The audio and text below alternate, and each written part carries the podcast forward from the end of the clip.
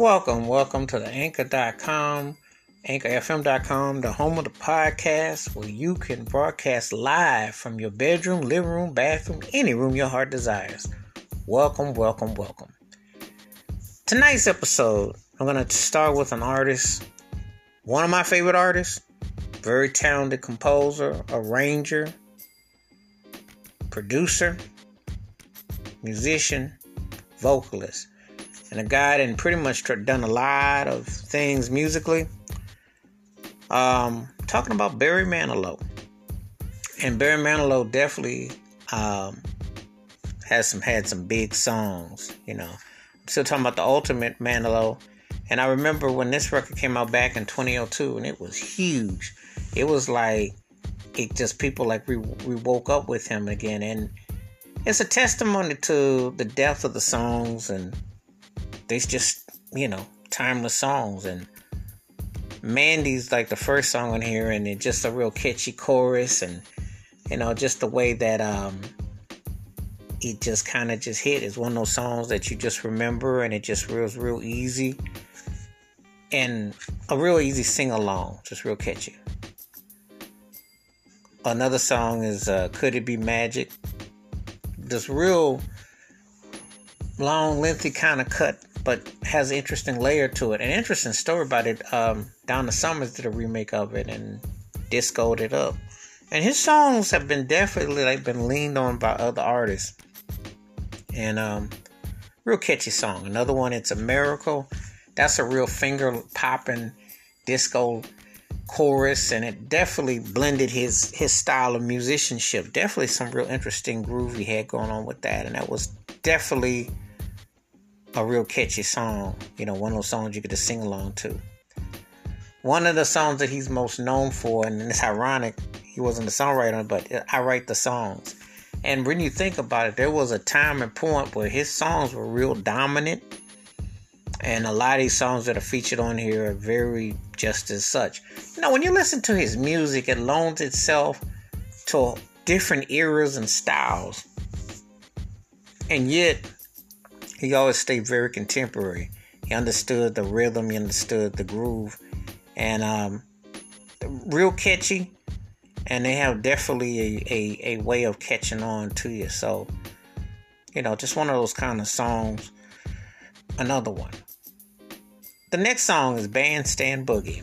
This song was composed and inspired by American Bandstand. And of course, if you watched Dick Clark's American Bandstand back in the day, you heard it and it was a real catchy song. It was a real catchy sing along song, and he definitely, uh, you know, he caught the feeling. It was like he he could write jingles and he could do so many catchy songs, and yet they just had a life of their own. They had a groove of their own. They just was very distinctive, and again, that's a that's a tribute to what he could do and what he did do as an artist. You know, so another you know, uh, one of those songs that finger snapping, feel good, clapping, bandstand. You know, definitely one of those songs. Next song, trying to get that feeling again, and um, heartfelt ballad. He wrote, he had some definitely mid-tempo songs that definitely took a life of their own, and they definitely had a way of just conveying a certain message, but yet they were uh, quite profound. You know, they were just definitely something that you could, you know, just get your groove to. You know, they were definitely um, uh, very just what I call stunning cuts and just very um, the arrangements. You know, that's the thing that, gets lost about him as an artist. His arrangements are very real precise and, and very distinctive. And this was another one of those songs that you know, definitely hit the spot. This one's for you, the next cut. Always dug the melody. I love the way he was singing it. Love the the force. I love the the background. I like the harmony. And um it was just a real you know, one of those songs that you could definitely get into. Another song is Looks Like We Made It again, he was one of those artists that he could like start with the chorus, build it up from there, and you would just kind of like just bop and groove to it. And it just definitely had a way of kind of like you know, was neutralized, and it was definitely like one of them songs that you just kind of like, yeah, that. He had that knack. He definitely had that knack and ear for melody and tone, and and again, that's again another one of those songs that just definitely captures the mood. And I always dug the the chorus of it. I like how it leads itself to a groove. It's very intriguing. I like that. Next song, Daybreak. You talk about a happy go lucky song. Now, that's one of the things about 70s era music up until the early 80s that you could have these finger snapping feel good songs and they were real pleasant and catchy and snappy. And that's the lost art of songwriting and production today because songs got so much edge in it, in it. But it really was a snappy, feel good, catchy song that you just could just kind of bop and groove to. And um, that one was definitely one of them songs that you just kind of put a smile on your face. It definitely had an edge. It had a had that aura about it, and the chorus was real feel good, you know. And and and he and he understood that harmony, you know. So that was a tight cut. Definitely one of them songs where you're just like, yeah, that song is tight.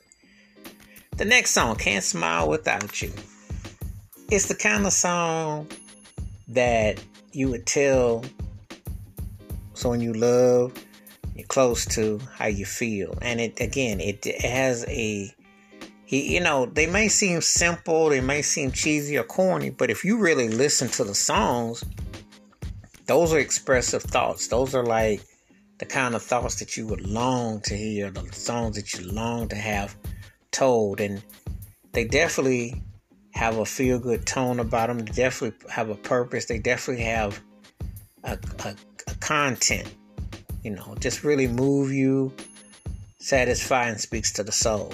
And, um, you know, he definitely had a way of doing that. He and that's a uniqueness, you know, when you can do that. So that's a definitely a moving song. Next song we'll talk about is Even Now. One of those songs that you know, again, he wrote heartfelt balladry. And if you listen to lyrics about really being expressive, and I love the emotion and the chorus and how he builds up, and uh, you know, and it was really um, one of the songs that you know you can you can tell where he's going with the direction and how he feels.